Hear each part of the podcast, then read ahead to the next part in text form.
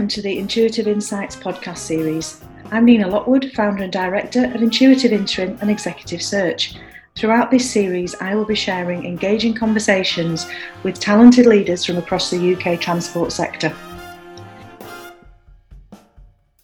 Today, I am delighted to welcome Zach Shaler, Senior Project Manager at Turner and Townsend.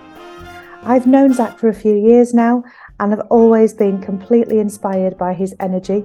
I'm confident that our Intuitive Insights audience will really enjoy hearing his career story and his take on his three wishes for the future of the UK transport industry. I hope you enjoy. Zach Shaler, Senior Project Manager for Turner and Townsend, a very, very warm welcome to the Intuitive Insights podcast. It's lovely to see you. Thank you for having me, Nina. Great to see you as well. You're very welcome. And as we've already said in our little chat pre-recording, um, we've I'm going to acknowledge that you are taking part in Movember. So for forevermore, that will be um, kind of held on our podcast as a, as a witness to the amaz- amazing amount of money that's being raised at Turner and Townsend. So well done to you. Um, and uh, I'm sure it's worth every penny to have an itchy face for 30 days. So well done.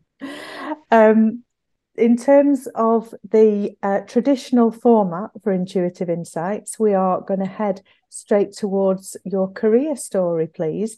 I'd like to go right back to the beginning. Um, I'd like to know, in terms of kind of higher education, coming into into your career, what were the decisions you made early doors that have kind of set you on this path?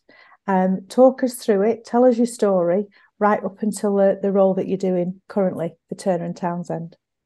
Okay, great, thank you. Um, I, would also like to say, in real life, the moustache is definitely better than it appears on camera. So uh, it's nothing to do with my ability to grow facial hair. I promise you, it's uh, it looks better to me in the mirror. So I um... will believe you. I'm sure it looks very dashing.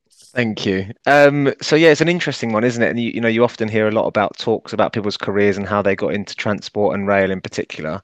Um, and I don't think mine is unusual in the sense that. Uh, so I studied politics at university. Went to university in Swansea, which is uh, in Wales, which is very wet but a lovely part of the world. Um, and I left there in uh, 2013. Did a couple of jobs in between. Uh, the classic sort of saving up, going travelling, and I sort of put that put that bit of part of my life to bed, saw some great things from around the world. Um, and I came back and I sort of thought, right, you know, I need to get a career here. I need to find some stability in my life. And how am I going to achieve that? Um, and it was uh, my girlfriend at the time, her dad said to me, I think you'd just be good at project management. You know, you're quite organized. You're a little bit sort of, you know, you're the one in your friendship group who organizes things, whether that's going to events or going on holiday, whatever that might be. Um, you're that kind of person. So uh, I lived in London and I knew about Transport for London, um, and they were a brand that I recognised, and they were, you know, an organisation that I could align with. Um, and I applied for their graduate program on a on a whim. I was on holiday skiing in Austria, went online, applied on the portal, and that was it. Didn't think any, anything more of it. And he was in that stage of the application process where you just think, right, that's another one done. On to the next one. Um, positive feedback. Got invited to an interview. Uh, went through sort of the assessment process, and I got accepted, and it was great. You know, I joined an organisation that um, that had real sort of values and purpose um, right. you know about making making the lives of londoners better every day. And you know you could see that in the work that you you delivered. And it was a two year graduate program as a project manager. Um, and i worked on a variety of projects. It was four six month rotations over two years um, across all different modes. So buses roads you know rail.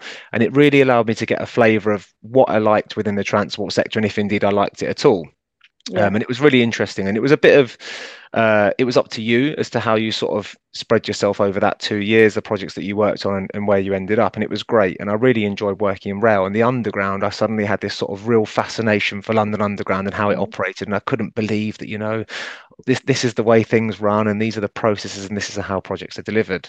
Um, and so yeah after the two year graduate scheme i ended up in a permanent job working on the step free access program so making the tube network more accessible yeah uh, and it was a mayoral priority, so it had funding, which, as we know in the current day and age, is critical to anything. Mm. Funding's really important. Mm. It had protected funding as well, which is even more important.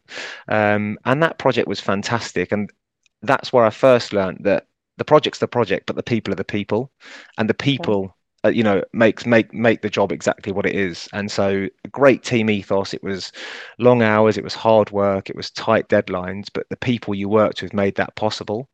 Um, and that was what was really exciting about that project. Um, and it sort of gave me my grounding in project management for delivery. Um, and seeing people use those stations that we that we made step free was was great. And that's what it was all about um, and from there, uh, moved on in my career, went to work on the Four Lines modernisation programme, so the upgrade to the signalling systems on the subsurface railway, um, so the district, the Hammersmith and City, the Circle, and the Met Line.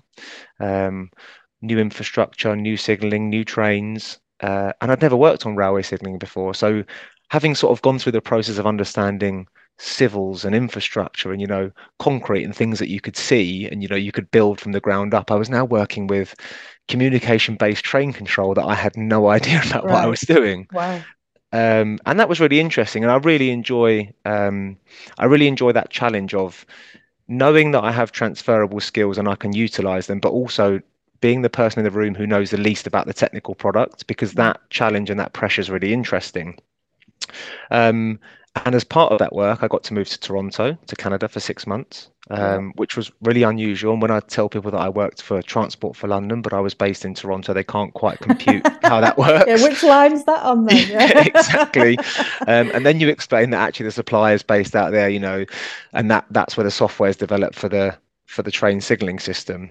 Um, and again, that that that people part was really important because that was really difficult you know you, you're sort of uprooting yourself and your life to go somewhere else. And i think and i think you all know as well and anyone who works in rail if you travel a lot people have this glamorous idea of travel and being amazing you know away on a train or away on a plane when actually you're a little bit transient for most of it aren't you? You never really yeah. feel settled.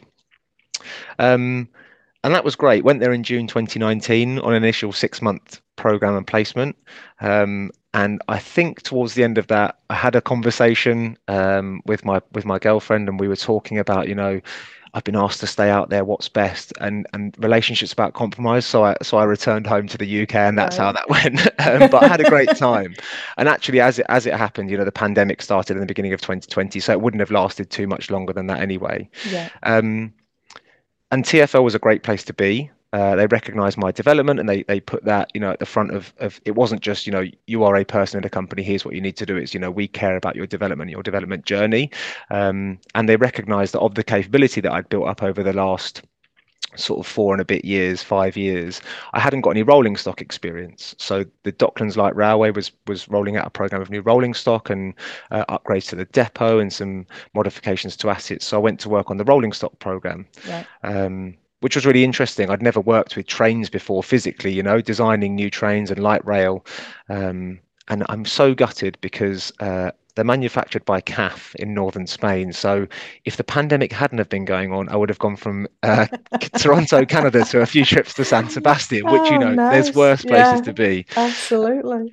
Um, and that rounded off my journey at TFL. I think for me, I, I, you know I got to a point where delivering my day job wasn't extremely challenging, and I, I, I wasn't comfortable with that. You know, I always wanted to feel like I you know I, I was on the back foot slightly. You know, having to draw on a lot of experiences and not that work was so tough that it sort of sent you over the edge, but it was tough in a way that made yeah. you think about it in detail. Um, and I decided to move to to the civil service to work on High Speed Two. Mm. Um, and uh, I worked on High Speed 2 Phase 1, so procurement mainly. Um, and the civil service was a really interesting place. I'd never, I'd never really dealt with central government before, um, and uh, it was a great experience to understand how the strategy that set out at that sort of much earlier stage in in the project life cycle, as it were, and being one step removed from the arm's length body and the contractors delivering the work was really interesting. Understanding the nuances between um, civil servants in the Department for Transport, the approvals and authority you had to get from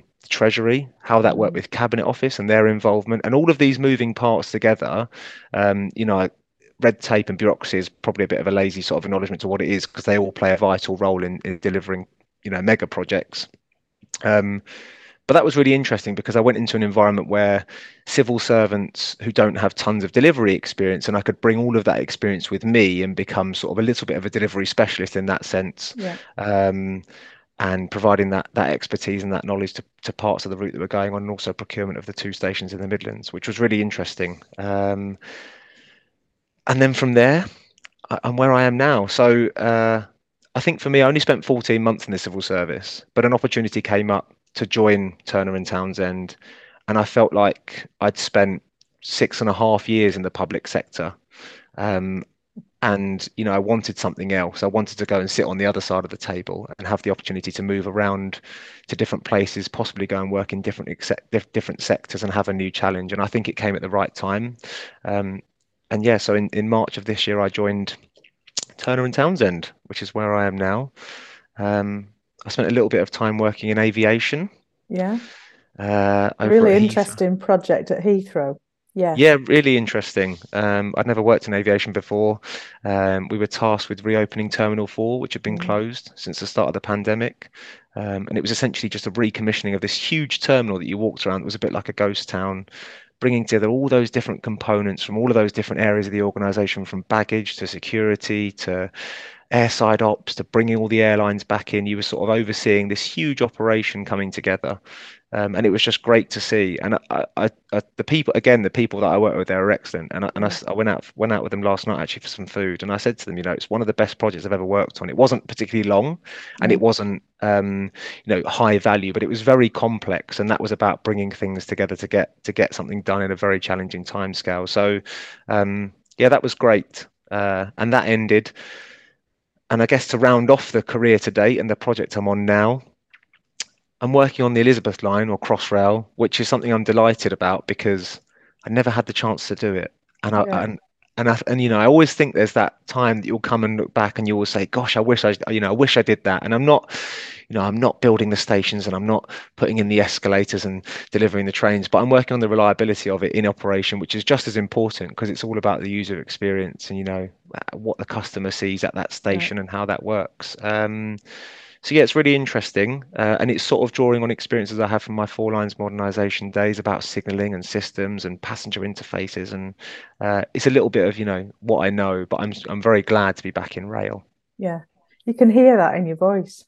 You can you kind of you know that and and I'm in a really privileged position because I speak to so many people who have this shared passion that you have for um for the railway and how it works and the purpose of it. Um, and it's yeah, it, I love it. I absolutely love it. I can hear the the passion in your voice and also the pride in terms of what you've been involved with before. Mm-hmm. Um, I'm going to take you back a little bit into um, back into TFL days when you were presented with this opportunity to go to Toronto. Um, and I know you and I spoke about it at the time whilst yep. you were going through that decision making process. Um, for anyone who has that opportunity, um, how did just talk us through, Zach, how you actually made the decision that yes, that was the that was the right thing to do to go to go kind of you know a long way away for six months of the year um, to go and work in a different environment. Um, I think it's a great question. I think uh, for me personally, it was you weigh things up, and uh, we we had a, conv- a couple of conversations about this, and I you know the advice you gave was great uh, on it. But I also think you know I was told very early on in my career just say yes to things. Yeah. The worst that can happen is you don't like it, and if you don't like it, you know for a reason why you don't like it, and you can take yourself out of that environment or that situation. But if you say no, there's always that possible chance of regret of thinking, "Gosh, I wish I, I wish I'd done that." Um, but I weighed it up. You know, there was there was a big draw. My life is in London. You know, I had I still have a girlfriend and now a fiance in yeah, London. Yeah. Um, and uh, my family are here, my friends are here. You know, I'm an extrovert, but you're putting yourself into a complete, uh, a complete sort of series of isolation around not having any friends, not having any work colleagues um, in that environment. It was it was very difficult. Uh, but I think on the balance of things, looking at it as sort of a long-term picture the benefits to me overall in terms of a learning experience in terms of my career and the opportunities that hopefully would come out of that and just you know exploring different places um, far outweighed the disbenefits. Um, but yeah i think the support of friends and family and my girlfriend made that made that possible. I think without yeah. that that wouldn't have been possible. Yeah absolutely. Um, but you're glad you did it. 100% yeah i wouldn't i wouldn't have changed it for the world. Yeah. Yeah. Yeah delighted. And, and that the the other kind of um, the other big move, I guess, and and the fact you've recognised you, you'd had, you know, a big chunk of your career in the public sector. So now now time to to step out of that into the exciting and dynamic world of the private sector. Has that been a big culture shock, Zach, or as it kind of just does it does it feel pretty much the same? It was quite difficult actually at the start. Um, and it, it wasn't in terms of the culture, it was more in terms of uh, being you're in two places. So you're trying to build up a network of friends and colleagues and a reputation at the company you work for, so for Turner and Townsend, whilst yeah. also trying to build up a network of colleagues and people you need to buy into your project goals at Heathrow, um, and you have to build up that network. And so doing them both in parallel was very difficult. Yeah. And it was difficult because you know you can only be in so many places at once, um, and you're trying to. I guess your project comes first because that is what you're that is what you're being paid to do, and that is your task. You know that's that's what you're there to deliver but it sort of took about two or three months to settle into and after that you find that the rhythm you know it, it, goes as you would expect it to do mm. but i'd never worked in a place before where my network of colleagues was different to the ones that i was working with on a project if that makes sense and that and that was difficult um, I think I, as I said earlier, I think I enjoy that that challenge of having to always be on top of your game, and you have to do that in in the private sector. I think more so than in the public sector. Um, but certainly experiences in terms of people's ability and their willingness to succeed, there is minimal, if any, difference between the public and private sector in that sense. And that's certainly what I experienced as I worked through um, into the civil service and then into into where I am now. Yeah, that's really interesting. You've you've used the word networking there, which is a subject very close to my heart. Um, I, it's one of the areas. Do you know when people say to me, "What do you wish you'd known earlier on in your career?" or "What advice would you give to your younger self?" kind of um, question. Mine is always to understand the value of networking, of building relationships. I wish I'd known that earlier on. Um, I'm very, very happy with where I am now. Um, but I, I kind of mm-hmm. think, gosh, right, what would I have done if I'd kind of cottoned onto this sooner? where would I be? Um, but the networking, I mean, we we first met through the National Rail Awards because you were on the, the judging committee, and I'm delighted to hear that you you're coming back for the 2023 season. Um, so that is brilliant news. Uh, but you you came into that as part of the Young Rail Professionals, didn't you? Um, as a as a YRP candidate. So has was that important to you early doors, Zach, in terms of you of building a network? Yeah, Absolutely. I think when you start out new in, in new in an industry, I think you need to have people around you who are like-minded, and whether that's like-minded in terms of technical ability or like-minded in terms of you know ambition or drive to succeed. I think that can being in that sort of group mentality of people with you know who are like-minded can help you succeed as well, and that's important. Mm. Um, and it's been it's been drummed into me from very early on in my career and I started out quite late, I guess, when you when you speak to other people who started graduate schemes. I was 25 at the time, um, and I think that little bit of maturity helped. Oh, yeah. I'll have to turn the lights on. You need 50p. yeah, let me turn the lights on.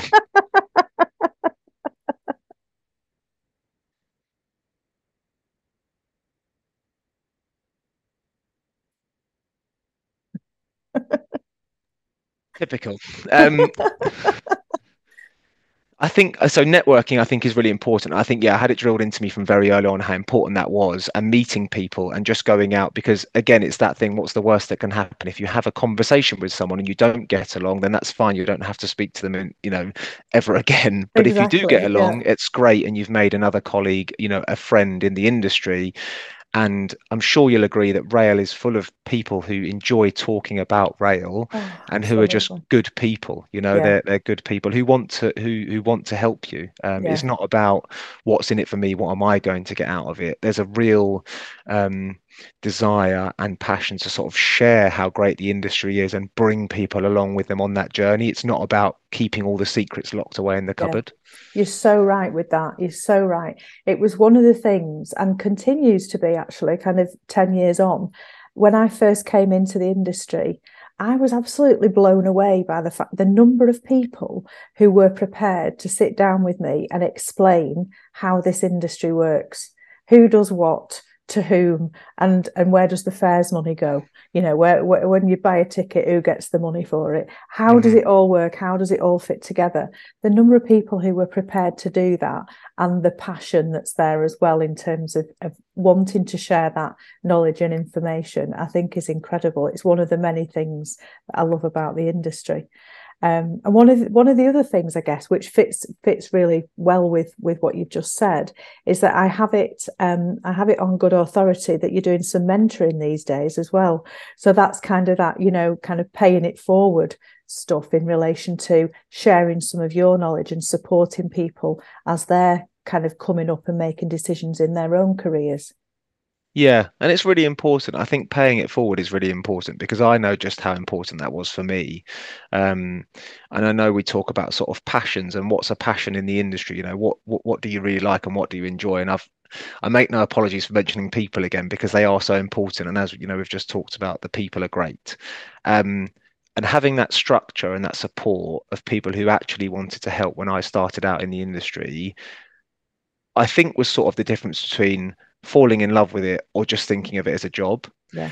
And and I'm so keen to to help now and um at TNT with with you know it's the it's the typical sort of graduate cycles you know September time bringing people onto programs and I look after two graduates who've joined recently and you know I've not been at the company long myself but I think you don't need to you don't need to know everything there is to know about the company I think the purpose about you know life skills and maturing and growing in the discipline is important. Mm. Um, and I've got a real passion for helping people succeed in those early stages if they want to, because I know how critical it is to your development. Um, and yeah, I think you know you make friends as you, as you go through. It's not just people you work with. You spend so much of your life at work. You might as well get along with the people that you work with um, and you don't have to directly work with them but yeah have have interactions with them. And uh, mentoring is a great one i think. Um, there's lots of different ways of mentoring, and I think you can people can have preconceptions about mentoring and about how structured it has to be but actually you mm. know you could give someone one piece of advice that that helps them out and that could only be once every two months or three months but that's still helping someone and i think that's you know that that, that that's a great thing yeah absolutely agree and and one more question before we move on to, to kind of the, the next um, stage of the of the podcast um was that the right decision then? That advice that you got from your girlfriend's father back in the day, project management, are you glad that's what you chose to do? Does it fit nicely? It does fit nicely. And it's weird how things work out. It really is strange how things work out. You know, I had no idea what I wanted to do. Um, and I didn't even know much about project management as a discipline. Um, and, you know, yeah, it's it's great the way things turn out. I feel like it's a great fit for me. I think as you evolve through your career, you sort of move slowly with your head above the parapet and you work out projects and programs and industries, and that's great. And that's a natural flow that I'm looking forward to. Um, mm. But yeah, I guess in a direct answer to your question is yes. Brilliant, fantastic. So let's move on to the state of play in the UK transport industry and, and specifically rail, bearing in mind that's where um, where your experience is sitting.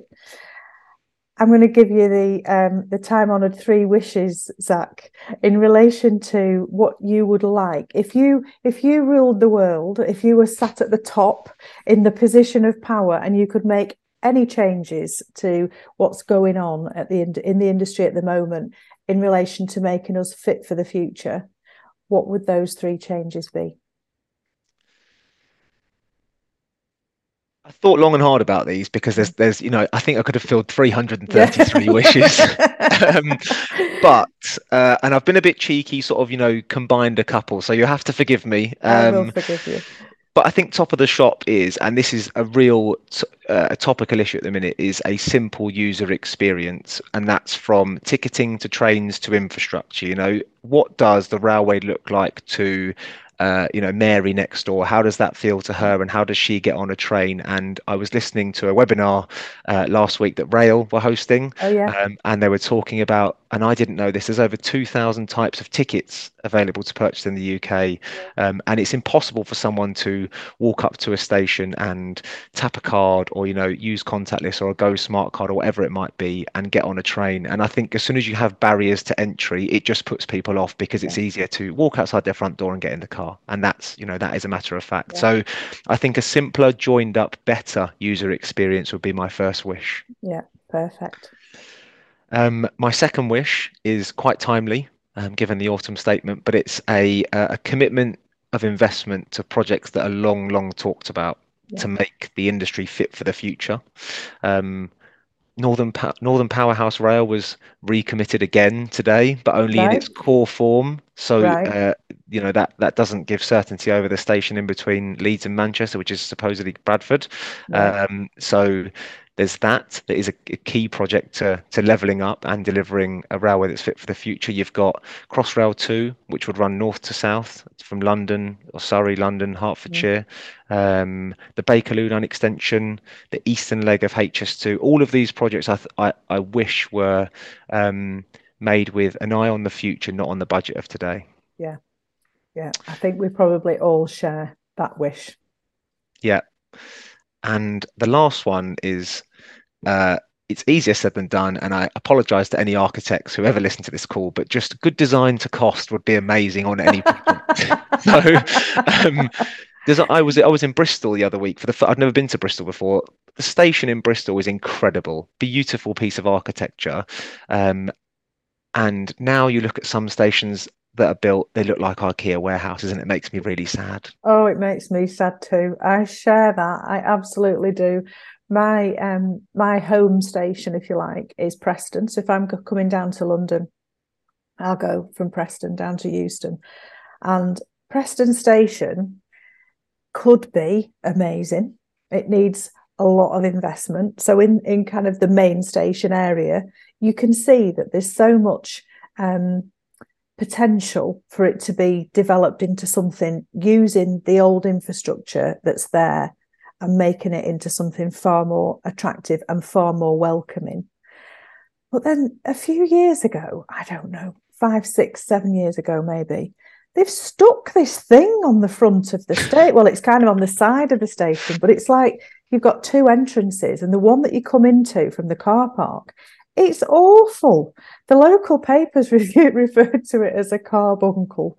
It was like, what is that? Who's done that? Who signed it off? It's awful. So you've got this really old building that that you know could do with a bit of TLC, but then you've got these horrible things stuck on so the side, bad. like you say, a bit like an IKEA um, esque building, which yeah, I, I definitely share your pain. It's such a one. shame, such a shame. You know, you look at there's some great stations, and even at Bristol uh, station, it was incredible sort of stonework to to denote the station name, and then GWR had come along and stuck their big signs over it, and I was like, I, I understand you have to know where you're alighting or boarding; it makes it difficult, but yeah. it's just some consideration for yeah. you know the history um, yeah and yeah. where you are. But and yeah. the his- yeah the history of the railways is so important and it's you know it, it's kind of a big part of it for people as well i think. And that sense of experience when you're at a station and you, you can get that. I mean, you know, I've made no secret of the fact that St Pancras is my favourite station, but that kind of those cathedral type stations, I think, are just amazing. Yeah, yeah, absolutely amazing. Um, but then again, I like Grange over Sands as well, but that's kind of more of a romantic notion, I think, than the. I've not been there. it's beautiful. It's in, up in the Lake District. It's gorgeous. Nice. Um, and I believe that that's where Brief Encounter was filmed, but I'm sure okay. somebody will put me right on that because there'll be loads of people who know. Um, um, thank you for those three wishes. I think they're great, and I think that there's you know there's a couple of them there that we haven't heard before. So well done for for bringing something um, something new into the wish list.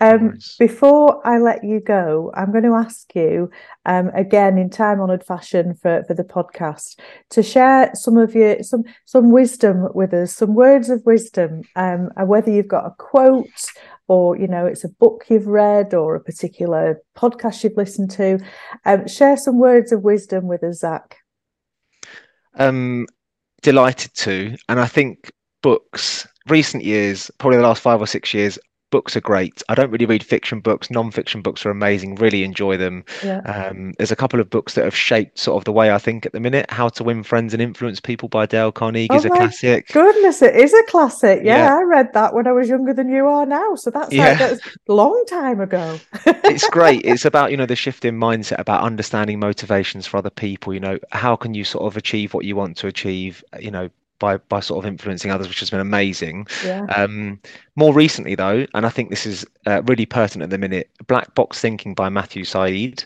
Right. um, is about attitudes to failure and tolerance to failure. And the quote from that book that says failure and our attitude to failure is critical to learning and improvement, I Mm. think is so important. I think so many projects and so many programs and people just in general in life have a, a predetermined attitude to failure that that's, you know, that is you failing, that's bad, that's wrong. Yeah. But actually, you learn through failing. Um, James Dyson made hundreds or thousands of prototypes of the Hoover before he he invented the the bagless cylinder. Yeah. Um, and projects, you know, Crossrail, the attitude to failure in Crossrail, you know, that sort of fear of culture uh, Mm. environment. You have to learn through doing, and you learn through doing and failing, and I think that's really important. And there shouldn't be um, shouldn't be scared of failing. I think it shows maturity uh, to want to grow, and by trying different things. Absolutely. I could not agree more. And it's really interesting because this is a theme that I'm becoming more and more aware Oh of. wow! And kind of going you know going back into to my early career when i was i was kind of soaking up everything i could get hold of in terms of self development and my my big thing was around the power of your mind and positive thinking.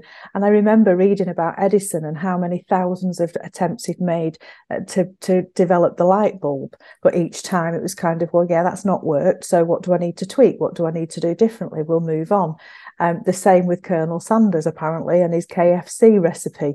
You know, it wasn't quite right, so we'll just tweak it a bit here, tweak it a bit there.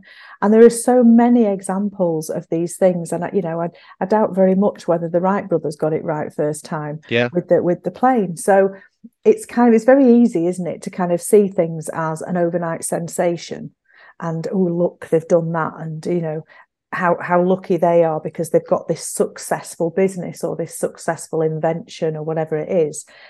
But actually, the number of times that you get you fall over and you have to get back up again on the way to that um, is I think is quite significant. So thank you for bringing that to the attention of the audience. I think there's there's more. There's a brilliant podcast actually by a lady called Elizabeth Day called How to Fail. okay.